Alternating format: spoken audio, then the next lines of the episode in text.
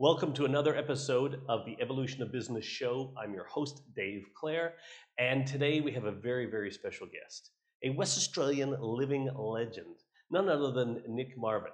Now, he's well known here in West Australia, if not across all of Australia, for the time he spent with the Perth Wildcats and helping turn that organization around in the two thousands, not only on the court, but off the court. They ended up winning four championships in eight years under Nick's leadership as general manager. Now, Nick has worked with some of Australia's other living legends in terms of Jack Bendat and Andrew Forrest. But Nick's story that he's going to share with us on this podcast is a journey from being born prematurely into this world, but a very humble journey about what happens when you back yourself and you have a compelling pursuit of excellence. So, without further ado, let's get into our podcast today with Nick Marvin. Welcome to the Evolution of Business podcast. Business is a series of evolutions. This podcast explores how to stay relevant in the hearts and minds of the people you choose to serve. It will look for the lessons and the failures of the past and share the success of those getting it right today. What is the next evolution of your business? Now, here's your host, Dave Clare. Welcome back to the Evolution of Business show. I'm your host, Dave Clare, and today I have a very special local guest here from Perth, West Australia, none other than Nick Marvin. Now, Nick is a management consultant and non-executive director with over twenty years of experience across public, private, and not-for-profit organizations. Now, over the last twelve years, he's worked closely with two of Western Australia's most successful entrepreneurs, none other than Jack Bendat and Andrew Forrest. And he's been helping in establishing a proven track record of performance with those organizations and working with those entrepreneurs. He specializes in organizational transformation through performing teams. Previous roles include chairman of the National Basketball League, managing director of the Perth Wildcats and the Perth Lynx, and C E O of the World Series of Rugby and uh, Western Force. Now, uh, in his time with Perth Wildcats, uh, he turned the Wildcats around from sustained losses and almost a decade without a championship to its most successful era, winning four national championships in eight years while posting consecutive profits for the organization. In two thousand eleven, the Wildcats moved from a forty-two hundred seat stadium to a thirteen thousand five hundred seat arena, which it regularly fills to capacity, and it also boasts the best attendances and television viewing in the country. Uh, Nick's also a fellow of the Australian Institute of Management, a certified management consultant, and has an M B A from R M I T University. He's an author, journalist, uh, Rolling Stone Magazine National Award recipient, and I'm sure he'll tell us a bit about that story later. So uh, without further ado, I would love to welcome the infamous Nick Marvin to the Evolution of Business show. Nick, welcome. Oh, it's an absolute pleasure, Dave. Uh, mate, we, it's, it's been a privilege today. I've only, we've only really met, I think, uh, this year, actually. It was just pre-pandemic, mm-hmm. um, but was really fascinated with your story uh, and, and the work that you're doing. So it was, it was a privilege to have you come and join me on the show here, and, uh, and I know uh, we'll be looking forward to doing some more work together in the future. But, but for everyone listening right now, uh, I guess I want to get started and, and, you know, tell us the Nick Marvin story in like ten minutes or so as best you can. If you can take that whole adventure that you've had to where you are today and jam it into ten minutes with some highlights, uh, please tell us a little bit about yourself. Well, thank you very much, Dave, for having me on the show. And look, it's been a remarkable life, uh, hmm. a very unremarkable beginning, really. I was born in, in India. I was um, born almost, uh, well, more than two months premature. Um, wow. Back, uh, fifty years ago, which uh, you know, in a country that was uh, struggled with health and high rates mm. of infant mortality, I was lucky to be alive, I suppose, is what I often say. And I was a sick child. I uh, we went we went poor, but we we definitely were not rich, mm. and uh, very simple life. Uh, I was quite ill uh, when I was in my teenage years. I contracted typhoid, which for those of you who know about it, it's not a very good, it's not an enjoyable disease. It's a no. poor man's disease, and and I contracted it twice, which made my life that little bit more interesting. And wow, um, the the important point, uh, almost an inflection point really in my life, was was at that the second phase of, of being ill with typhoid. And when you're a teenager, you're invincible, and even in India, you're invincible because you have the world, you the world in front of you and your life ahead of you, and to be lying in bed and and you know facing the reality that you might not make it um, had a big impact on my life. I certainly came out of that experience A, lucky to be alive, but B, with two two key learnings that have stuck with me forever, and that is that there is something unique about life, and I call it the sanctity of life, where each one of us uh, have a an inbuilt purpose, a very unique set of skills, um, God-given talents that we have a real desire to share and to, to self-fulfill, I suppose. Um, and that's important. And mm. the other one is that you know, it is healthy to have a pursuit of goodness.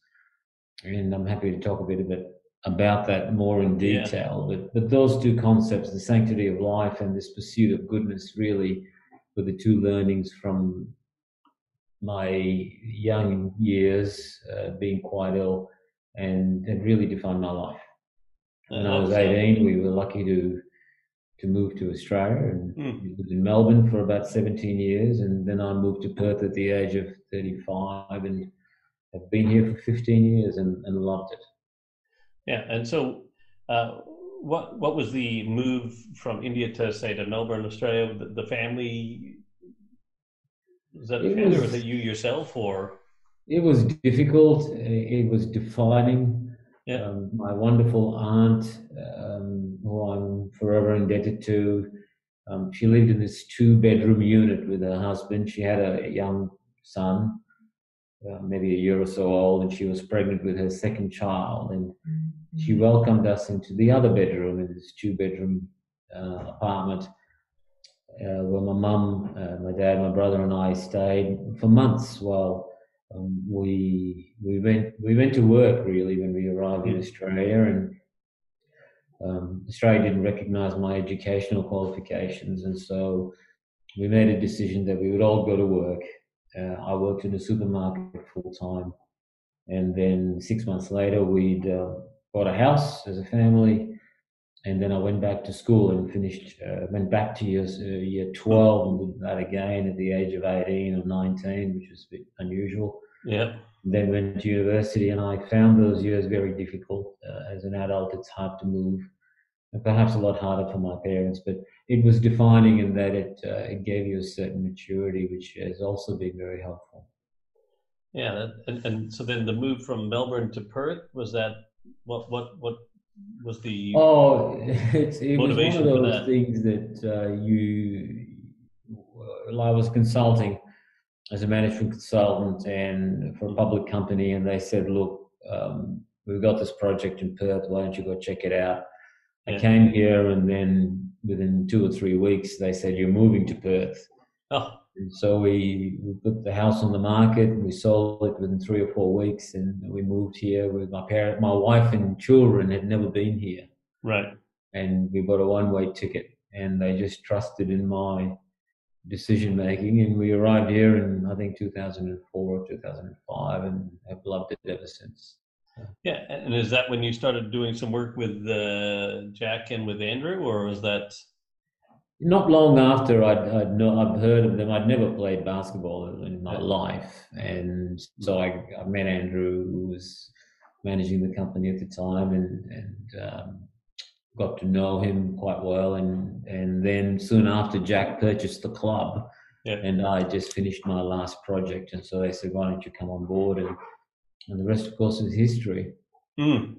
Yeah, but it's a, it's a fascinating history because... Uh, um, Like having lived in Australia before myself, I lived here in Perth from eighty-one to ninety-eight, um, and so when the Wildcats were born, uh, speaking of basketball, so back in those days, um, and you know, going to watch the games there, but you know, it was it was it was great basketball, but they weren't anywhere, I guess, in that stage at the, the form that they are today, nor was the sport at the level it is today. Um, and, and so obviously it's, it's quite interesting to see uh, the work that you did there, um, you know, and this is the evolution of business shows. So, you know, uh, when you're thinking about your time, let's just say with the, with the Wildcats, and you've done so many other amazing things too, how did you how did you help them evolve out of being where they were in terms of their performance, not only as a team on the court, but as an organization, because the organization really wasn't performing well as a business.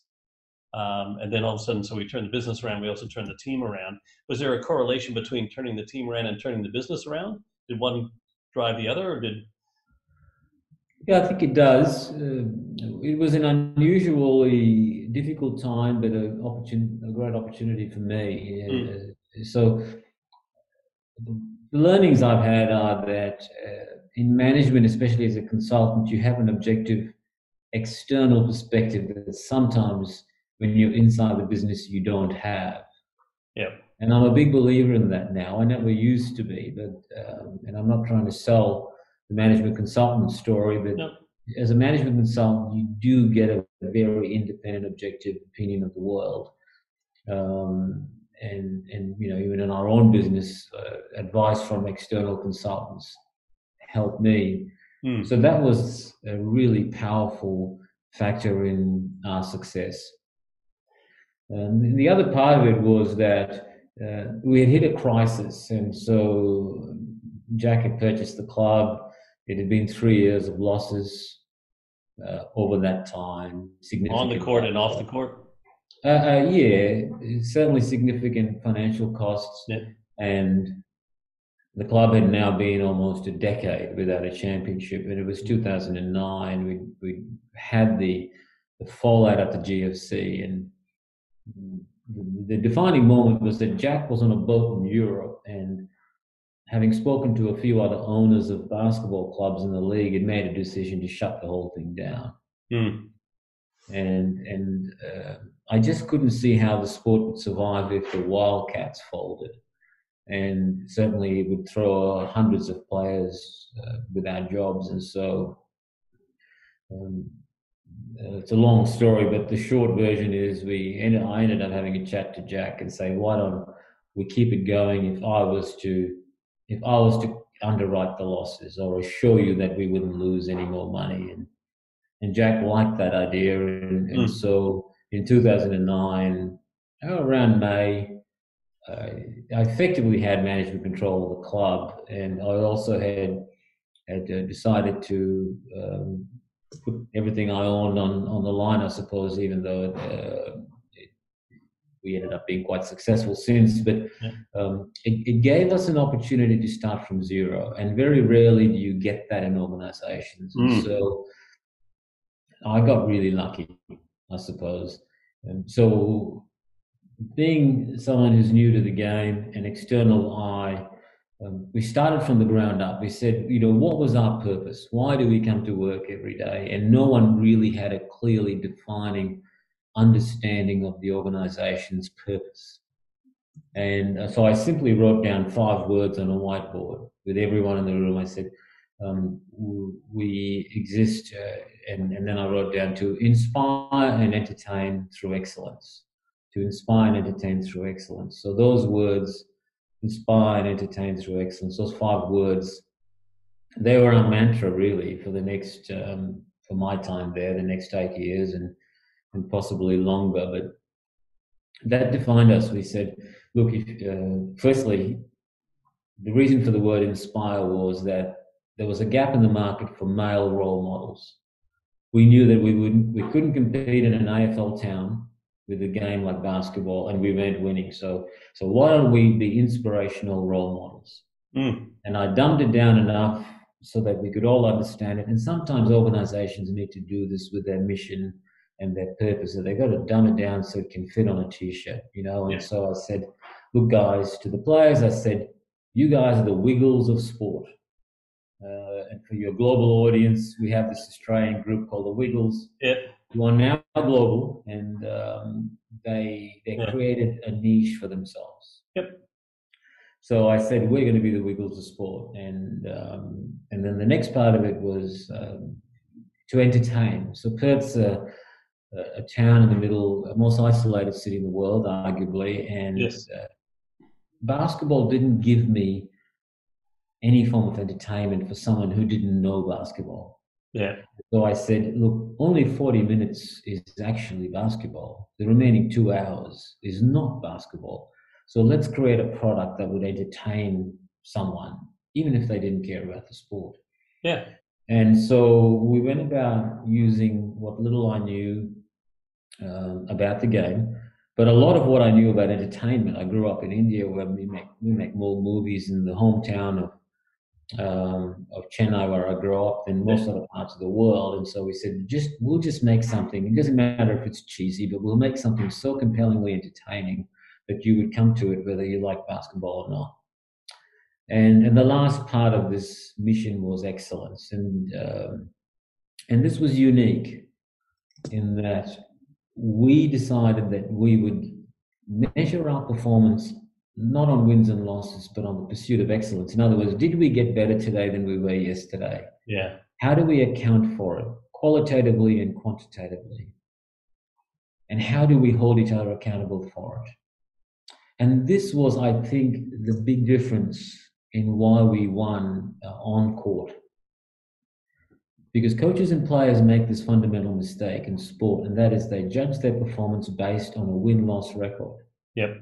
And I often used to say to the coaches, when we win, we rejoice, and when we lose, we reflect. Mm-hmm. But winning and losing is really very irrelevant because it's only based on how you perform against the opposition. So you can be terrible and still win. But you're oh, yeah. not really improving. You're not really pursuing excellence. And so we changed our D N A as a club to say it doesn't matter whether we win or lose. It matters whether we pursue excellence, so whether we get better every day. Yeah. So the opposition didn't matter anymore. Mm. And you could play a game and lose. But if, if you improved and you gave it everything you could and exploited your comparative competence, which is really our focus, you know, how are we better than the opposition? Let's exploit that comparative competence and let's be excellent. And it really has worked. And it, uh, you know, we we won, we went to six grand finals in eight years, and we won four championships. And um, and the club's won two since, which I really had no part in. Yeah. Um, in the in the in the last two, three years, but uh, but a great testament to. Uh, Tremendous organization. So, so I go back to those three things. Yep. You know, being inspirational, yep. um, and we executed on that um, by something very unique that we tripped on, and that is primary school children. So we we said um, a young child in a primary school, which is under the age of twelve, if he or she has a real meaningful engagement with a sporting brand, that person becomes a fan for life. Yes. Now, this is very unique to anything else. You know, I could like a Corona beer, but I'll have a Heineken as well. Yeah. Yeah. Right? Sport's different. You pick a team, you stay with it for life, unless something seriously awful happens. There's a and different it's loyalty and relationship. The loyalty and the relationship is at a different level with, with those sporting teams. It's a more emotional connection. Well, so it's actually more than that. It, it is at the exclusion of all others. Yeah. So you don't support one N B A team and a second N B A team. You pick one. Mm. If you drink beer, you don't pick one and yeah, say, yeah. I will never drink anything that's not a Corona. But sport is, you pick the Corona and you drink that for life, whether it yeah. tastes awful or not. Yes. I call it the defining moment. And so if yeah. you can, if you can get an athlete, or even a even a quasi-athlete, if the brand can engage with a primary school-aged child, that child is a fan for life.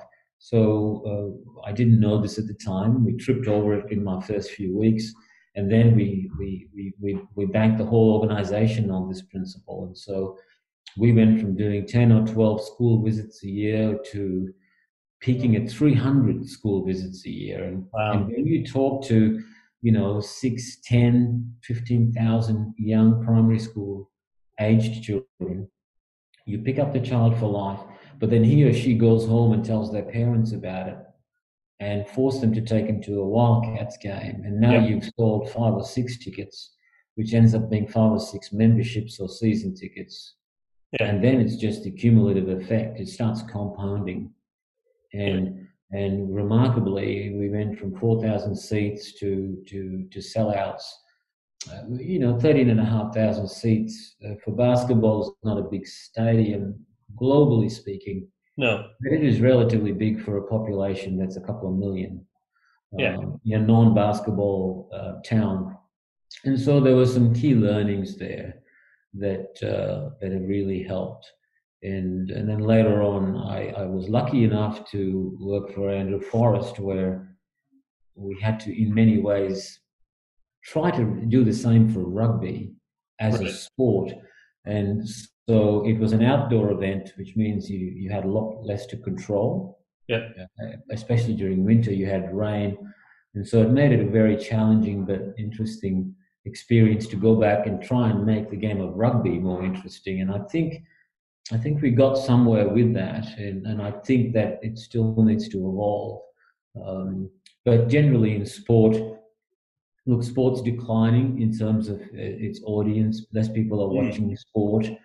Less people are going to the games. And so I'm no longer in sport, but my advice to people who hire me for my advice on sport is you've got to work twice as hard because um, the attention span's dropping. Yes. And the second screen's important.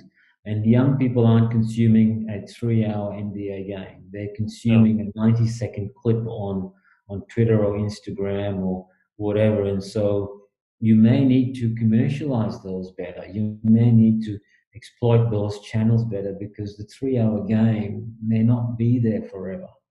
Um, yeah, no, it's, it's a bit of a long answer, David, but no, uh, no, sort of, uh, that was uh, a long but content-packed answer. There's so many notes I've made here as we were going through that, Nick. The um, I just had, I had uh, earlier on the podcast um, Duncan Wardle, who's a former V P of Creativity and Innovation for Disney, and now he goes around teaching everyone how to increase their innovation, curiosity, creativity, and intuition.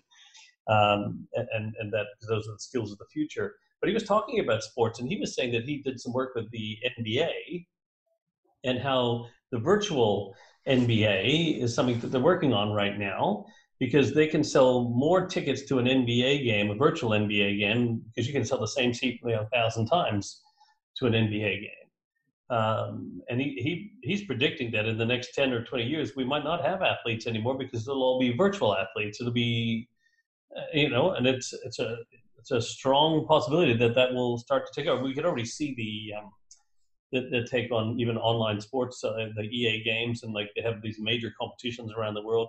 One of my clients says, hey, one of their young fellows who work with them, he's an actual commentator of E A Sports, like games and things. So he goes and he commentates on the gameplay of, and he gets paid to travel around and do that commentating. Like it's just phenomenal. I mean, this is the future. So from a sporting point of view, it's going to be fascinating going forward to see how that all pans out. Um, you know, even right now, you know, with the pandemic on and things like that, you know, people are playing to empty stadiums.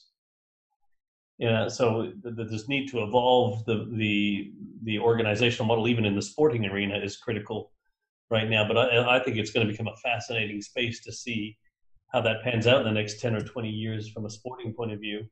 Mm-hmm. Um, will it just become more a social recreational thing? Will people still want to go watch a game when they can go and watch a virtual game? There's probably the, with the quality of the, um, you know, the, the graphics and all that, we could actually have elite athletes who are doing this all day.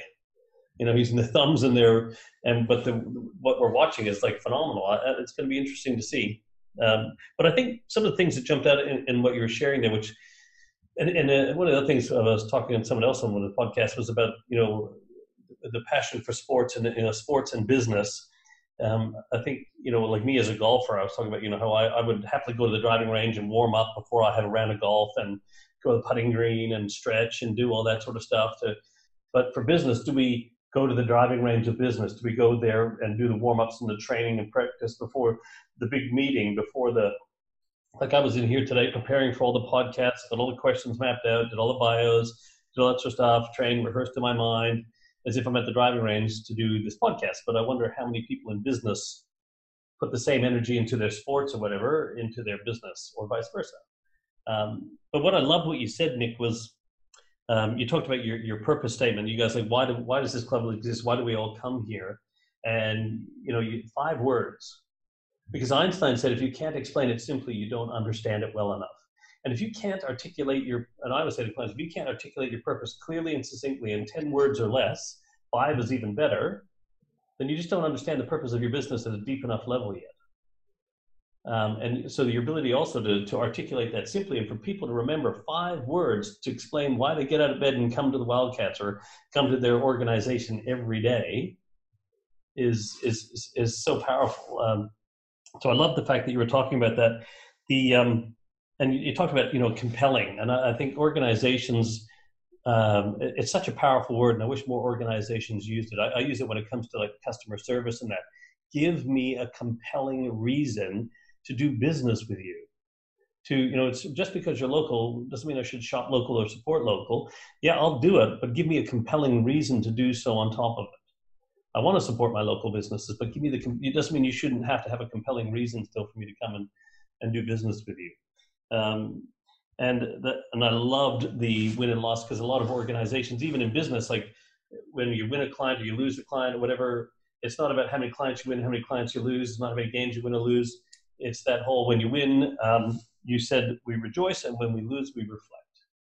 And I think in, in, you know, when you try to make an appointment and you didn't get that appointment, great, reflect on that. When you get an appointment, rejoice in that.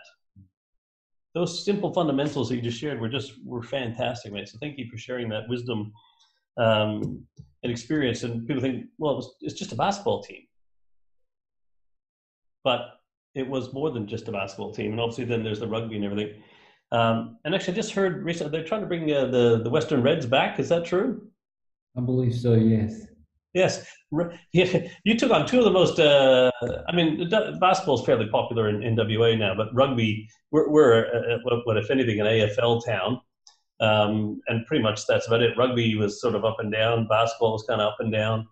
Um, you know, on baseball, I'm not even sure if there, I'm sure there's a Perth. I think Perth Heat used to be called Perth Heat. I don't know if they still exist. Um, but, uh, you know, taking on two of the sports that are non-traditional in W A and making them successful is uh, no easy feat. It was, it was a great learning experience, mm. um, and, and has lasted me for life. Yeah. Um, and, and you are right that, that quite often we find it hard to, uh, to get our true, genuine purpose and have it ring through in the organizations we mm. work with and for, and, and that really drives people. Yeah. Uh, really important. I suppose the other comment I have is that we, um, there's something to be said for this pursuit of goodness, and something that I've uh, quite had quite a hang up about. Mm. When people say, how do you, how do you get so successful? Uh, especially in professional sport, where success is measured perhaps a bit too one-dimensionally, but it is measured. Um, we, we always had a rule that the, the coaches would pick the players on talent, and then that I would um, veto them or, or, or not accept them or not bring them on board based on character.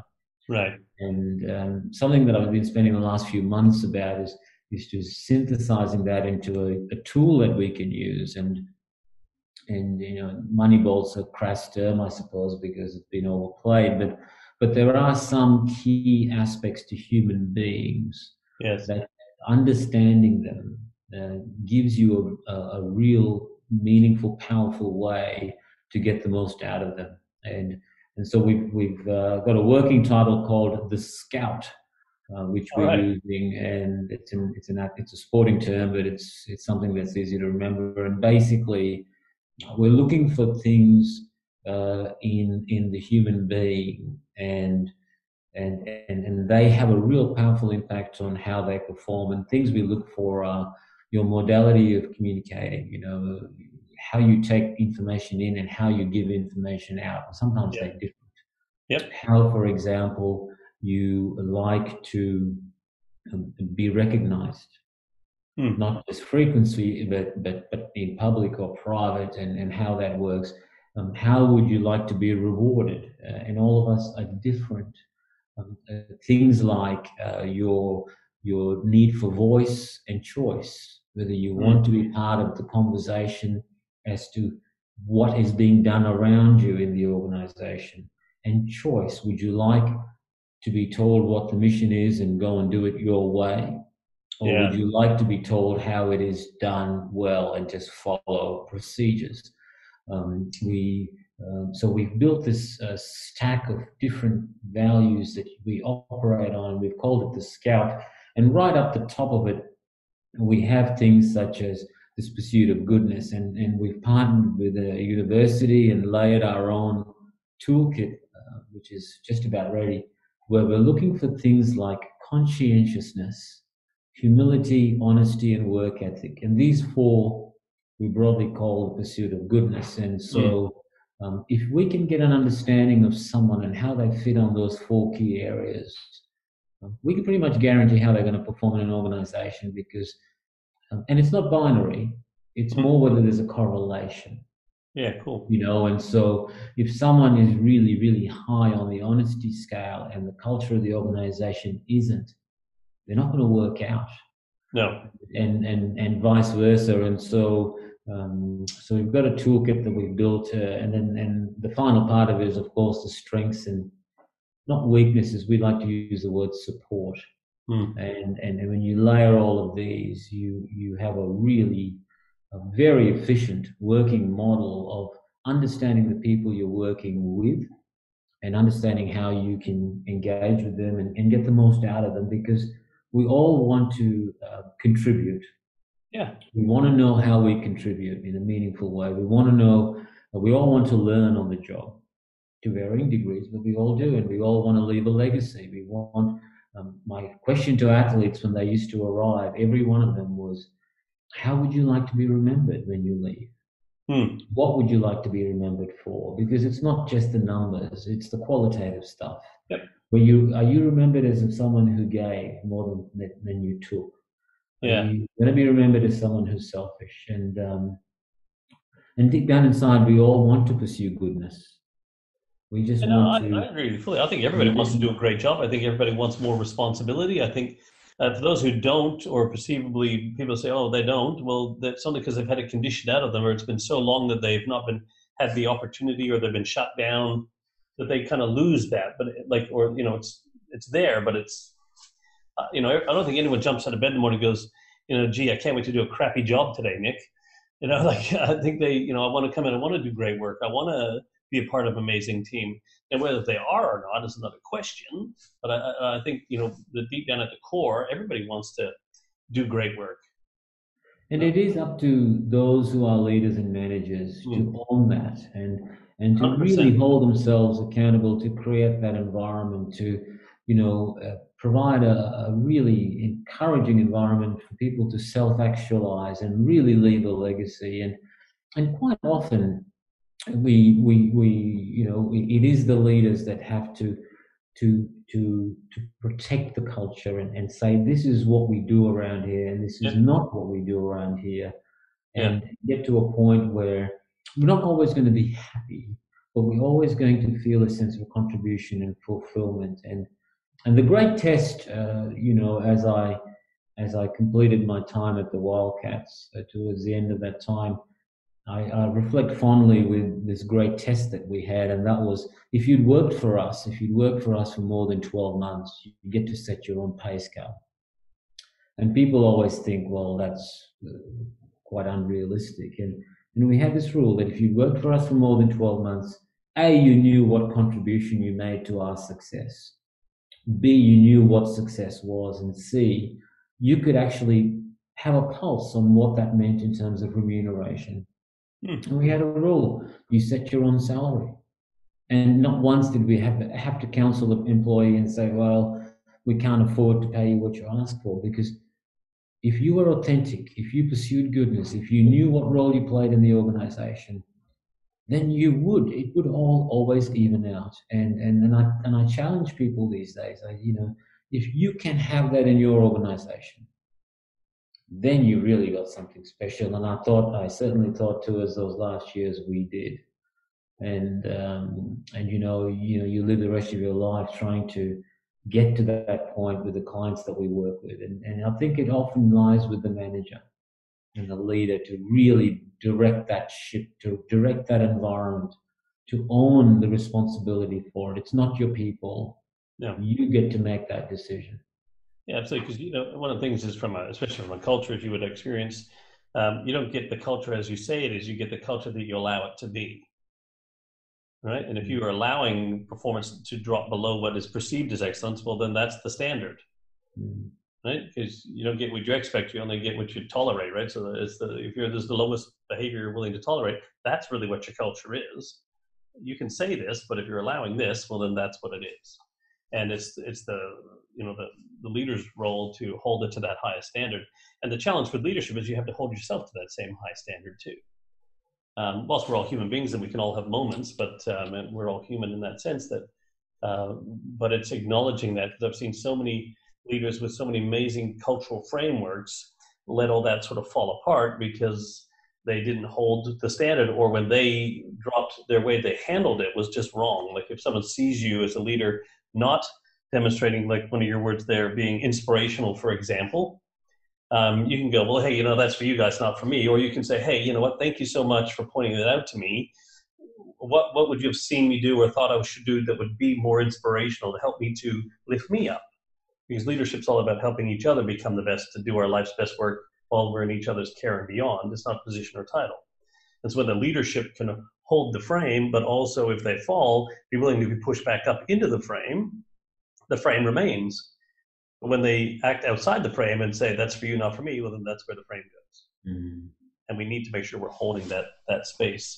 Um, and you've done that uh, intuitively, instinctively through your own learning, training, in whichever way it was. But, you know, and, and I think the really cool thing um, here is to see that the Wildcats still go on to winning championships and still being a great organization, because um, the true test of leadership is the permanence of the purpose, vision, mission, values, and it's leaving it in a space for someone else to take it to another level. Because it would be nothing worse than you leaving and it going and collapsing. Because then it'd be like, oh, look, it couldn't survive without me. Well, then you failed as a leader because it couldn't live without you. Yes, it's it's going back to that question of, you know, when you walk into an organization, to always be mindful of how you leave it. Yeah. What's that legacy? How would you like to be remembered? And, yeah. and lots of leaders um, are infatuated with their irreplaceableness, or um, you know, being uh, being so important that you can't um, that you can't walk out. But we've always had a rule that everyone in the organisation should be able to have cover, and this is a very much a sporting mentality. And that is, when you build your team, you don't build it on a superstar. You build you build a team on what it would look like and perform, and how it would look like and perform without the superstars. You know, it's the stand-ins at the in theatre that that define when, how many tickets you can sell if the star's injured. And so the same mentality in, in business is to say, you know, will this stand up after I leave? And not to be infatuated with the need for the company to fail to make you look good. I think there's a sense of There's a certain uh, importance to be humble enough to know that it's never an I, um, you know, and, and everything that we ever did, a good leader always talks about we when things work and I when things need to be improved. Yeah. And so, yes, you're right. I think uh, many of us need to be more aware that we should leave things better than we found it for the long term. Yeah, absolutely. And then when I, when I left the not-for-profit that I led up in the Midwest, Uh, my legacy would be that it would go on to bigger things after I left, not stay the same or go backwards. Mm-hmm. um, and which it has. It's gone on and merged and, and so on, and it's become a very powerful force, which is fantastic. And that to me is, uh, I get more joy from that than I would ever having it stay the same or go backwards. Um, so when you think about, um, how do you see the difference between growth and evolution? Like, there's a lot of talk here. It's been in W A, you know, that, you know, got to grow my business. There's been this business growth mindset, which is fine. And, but what I find is a lot of organizations end up growing into obscurity or irrelevance or fading away in the sunset because they were just so focused on growth. They weren't paying attention to what matters, and they, the market may have shifted or anything like that, and they haven't been evolving. So how do you how do you ascertain the difference between growth and evolution? And um, that's a terrific question. I I think that like growth um, growth can have growth can have a mis uh, some misconceptions to it, mm. and growth necessarily isn't always good. No. And I'm being very narrow in my interpretation of growth, but, but I suppose evolution probably better defines what's really happening around us, and that is that, uh, you know, the answers have changed. And we talk about this all the time, is that, you know, yesterday's answers don't uh, solve today's questions. Yep. And I'll tell you a great story. We I once worked with a coach who, um, the, the year after we, we had a great success. We won it all. Had had this real um, desire to to replicate everything that happened the year before, and and the answer was, let's just do what we did last year. And if there was a need to do something different at all, let's just do what we did last year because that worked. And and it didn't. Mm. It didn't, because the answers had changed. And and so. Um, To answer your question, I think that it is incumbent on every leader, and even on uh, at all levels, and even the particularly the the the, the staff that are facing the customer. Um, and I had a rule that I spent at least an hour a week at reception answering the phones, and an hour a week at the front desk, uh, at the team store, at, at at reception, because that's where the answers are. Mm. Um, and the questions, uh, the questions may be the same, and so it's a bit of a long way of saying that the world is changing, and there are new problems to be solved, and new pains to be removed, new jobs to be done, and new gains to be had. And we, as uh, people in any form of organisation, need to need to constantly respond to that. We need to be so flexible and agile to respond to that, and we're not going to do that if we sit in our office. We're not going to do that if we get the information secondhand. We're not going to do that if we make decisions from the top down. We're going to do that if our purpose is agile enough to constantly evolve based on the call face, based on yeah. the people at the front line who really understand what is happening around us, and to pay attention to that, or, or we will be quickly become, uh, you know, extinct. Um, yeah. So evolution probably more than growth. Yeah, no, no, I, and I love that, because to me, you spending time at the coalface, at the front counter, the reception, at the shop. Um, you know, one of the one of the little clarisms is, you know, if you don't start anticipating the future needs of your clients, the one thing you can anticipate is not having future clients. Um, and so at the coalface where you're listening to those people, you're listening to the, you know, if you want to stay relevant in the hearts and minds of those people, you need to understand what they're feeling, what they're thinking this season versus next season in your business or your sport team. It doesn't matter, uh, because it can and will change. And also the demographics, the that all shifts as well, as well as the environment and the, the, the technology and everything that's happening around us is shifting at such a rapid rate.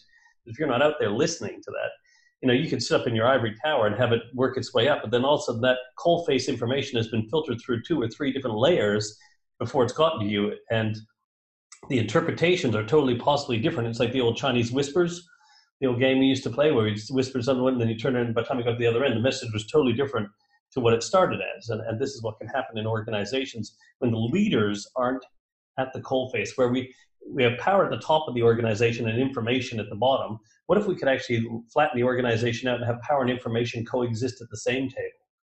Mm-hmm. You know, so we have the ability to make decisions and the right information at the same table. You know, I think, and that, that's a powerful thing, and and so thank you for sharing that, that with us, because really it's it's a message that I'm very passionate about in terms of this. Uh, you know, I think evolution should be the natural state of our business. Yes, you can have growth and moments of growth within that, but if evolution is the natural state of your business, um, you're at risk of, uh, you know, becoming irrelevant. And, and that's an important thing. So when you think about the concept of evolution, when, when do you think, or what was one of your most significant personal evolutions in your life? Uh, you could be as a leader, just anywhere in life, when you, um, I mean, you're always in a hurry to get into the world. Um, you came into the world two months early, so you're in a rush to get in here and get on with stuff. Um, but what do you see as your, you know, one of the most significant personal evolutions you've had in your life so far? Well, I think that um, the present, for me, the present's always been the time of the greatest change. Well, I feel I feel that way. That I feel that, and perhaps it's because I'm getting older, and therefore um, evolution and change comes a little less naturally to me. And maybe it's more energy that is required, or the fact that we're just evolving faster. Mm. And it quite possibly is is the latter of all of those. But I feel more today than ever before that our environment is changing so rapidly. And we start, I use the word purpose instead of strategy, because yeah. I'm not a big fan of companies taking a year to draw up a strategy document. I say to them, You, you know, I look at the world in, in ninety-day blocks or thirteen-week blocks. I call it thirteen weeks, yeah. thirteen-week sprints uh, to everything that I do. I say to every one of my clients, if you look past thirteen weeks, you're going to get caught out. So uh, what is my greatest evolution? I think that um, I think that there is possibly Um, a, a large amount of people moving away from fixed employment as we've ever known it, mm-hmm. to, and call it whatever you like, the gig economy, yeah. the yeah, entrepreneur force, all those cool funky names. Yeah. But, uh, but you know, we are shortening the time frame to arguably thirteen weeks rather than twelve months, and we're moving. We're certainly moving performance and results into more individuals than we've ever done before. Um, the days of, if you have a job, mm. that uh, you have an annual performance review, well, I don't know how long those things will survive. I think the world has changed now where you've got to perform every day, you've got to evolve every day, and you've got to be held accountable for performance every day. And if you don't get on that treadmill, you're going to be left behind. Yeah, absolutely. And I think you've almost answered all three questions in one, which is the most significant personal evolution, which is you shifting your thinking to thirteen-week cycles and quarterly planning off the back of purpose. Um, the next thing, what would be the most significant evolution you uh, experienced in business? Um, would that be anything different to what you've just shared? Or no? So that answered that. And then the last one was going to be, what do you see coming in the future then, Nick? What do you... You know, what are you seeing in terms of for your own business that you're preparing for, and or the clients that you serve? What are you doing to, what what are you seeing that you're encouraging them to prepare or be mindful of, or the disruptions or whatever it is that's coming? Is there anything you'd like to add to that?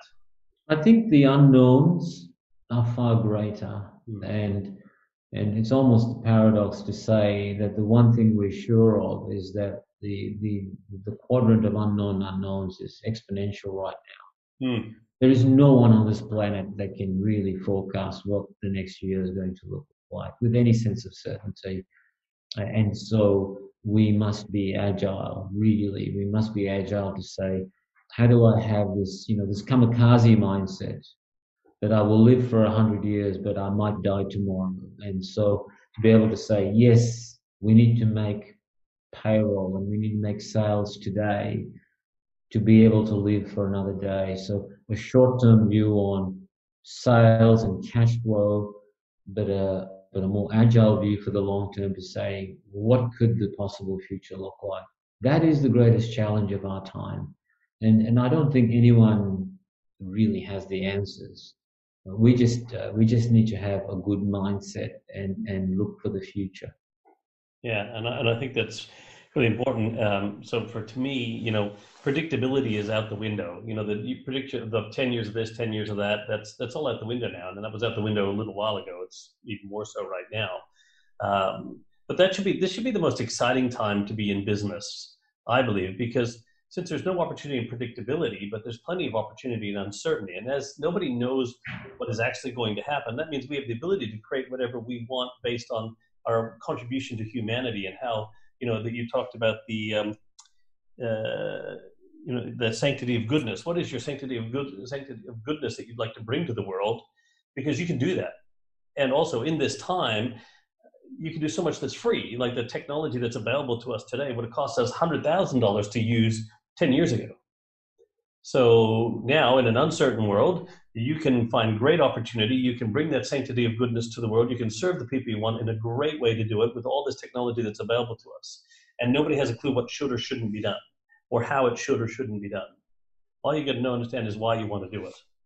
And I think this is really one of the most exciting times going forward with the acceleration that we're going to see in terms of technology. So, um, yeah, I'm really excited about that. And and so from a guy who was pushed into the world quickly, or decided to get out there and get in the world in, in advance, um, and growing up uh, in, in India, to moving to Australia, from Melbourne to Perth, to, I mean, putting yourself through study at a latter year of life when most people have already done theirs, um, you know, and then getting focused on this whole uh, sense of purpose um, and the compelling pursuit of excellence to where you are today, mate. What, a, what an epic journey, and thank you for sharing that with us, and uh, and for your sharing us your insights into the future. I think, um, you know, we need to be able to tap into the wisdom of people like yourself, young people like yourself, since you're younger than I am.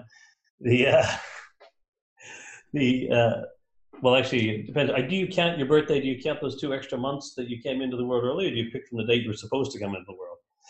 I'm trying to minus the two months, really, because I was meant to be born in March rather than December. Yeah. So, but I'm a granddad now, David, so I may not be as old as you, but I've got the grey hairs for it. Yeah, yeah. Well, I'm I'm already there too, so that's fine. Yeah, I'm not sure they came from my grandkid, but they're certainly come from other from having kids. But the uh, I say this is this is the daughter, this is the sons, this is the. Um, all right, so the last thing I have for you, Nick, is that uh, at the end of every episode, what I've been doing is I've been asking people a random question. So I have thirty-one random questions here. You don't get to see what they are. There's thirty-one of them. Uh, you get to pick any number between one and thirty-one, and I'll ask you that question. Now, they're totally random questions, so but you have to answer the question. Let's go with thirty-one. Oh, thirty-one. Oh, that's no... That Here's a question for you, Nick. Who is your favorite sport team and why? That's question thirty-one. Uh, uh, yes, look... Um, hey, it's okay if it's not the Wildcats, or... Uh, well, I'm trying to I'm trying to think of, of something that, uh, that might be meaningful in my response, but um, I'm not a big sporting guy, actually. Uh, believe it or not, um, but, but who would be the best sporting team I'm aware of? Um, yeah, well, your favorite sporting team. If you're gonna watch sport, or you're gonna be say, I back anybody who, any league, any sport discipline. It could be darts for all that matters, but I don't, it could be lawn bowls. You know, be... Well, that's look. You've you've got me. You've got me, Dave. Uh, speechless, I suppose. I. I, I, you know, I do like I do like the Golden State Warriors, and I do like uh, the coach and some of the culture. I really love the culture behind, and also Popovich at the Spurs. I really, um, I've spent a fair bit of time with this with the San Antonio Spurs, really, and and the organization there. Uh, Pop is just a, a great coach, and you know, this pursuit of excellence. Long after we came up with it, I've, I've spent some time with the Spurs a few, many years later, and there's a rock that I'm sure this infamous picture of a rock down at the San Antonio Spurs, and and and and Coach Pop has it there where he talks about the the tools, the guy on the tools, you know, knocking away at the rock for years yeah. and years and years until the rock breaks, and you don't know the work that's being done underneath face of the rock, but when it breaks, you realize those years were worthwhile. Yeah, um, and that was a very powerful ethos at the San Antonio Spurs. So let's go with the San Antonio Spurs, and, and let's go with that's the reason why is that they have a long-term commitment to yeah. genuine pursuit of excellence. Yeah, that's fantastic, and uh, what a what a great way to finish this off with the, uh, you know, because this if you're not in whatever you're in for the long long game, you're in the wrong game. Mm. You know, uh, to me, I think that's just um, that was a clarism just born right there in that moment. If you're not in this for the long game, you're in the wrong game. Watch out for that coming up on uh, social media shortly. So this is how clarisms happen. I just spit stuff out of my mouth. But thank you for for inspiring that. Um, and now, mate, if people want to find out more about Nick Marvin and the work that you're doing today, where where's the best place for them to go to to, to find you? Well, nick marvin dot com, or just Google my name, yep. and uh, you should be able to reach me. I've got my phone number on my website and my email yep. address, and and that rings on my cell phone, so I'd love to hear from anyone. Yeah, thank you so much. Um, so once again, Nick Marvin, uh, thank you so much for joining us on the Evolution of Business show. Uh, it's been an absolute treat to get to know you and also to have you uh, as a guest here today, and I look forward to catching up. I think I'm going to see you tomorrow anyway. Uh, oh, no, actually, not tomorrow, Friday, I think this week, um, which won't be the week this podcast comes out, but nonetheless, I look forward to seeing you then, and, and thank you again so much for, uh, for joining us today. Oh, thank you so much. Terrific. Goodbye. Yeah.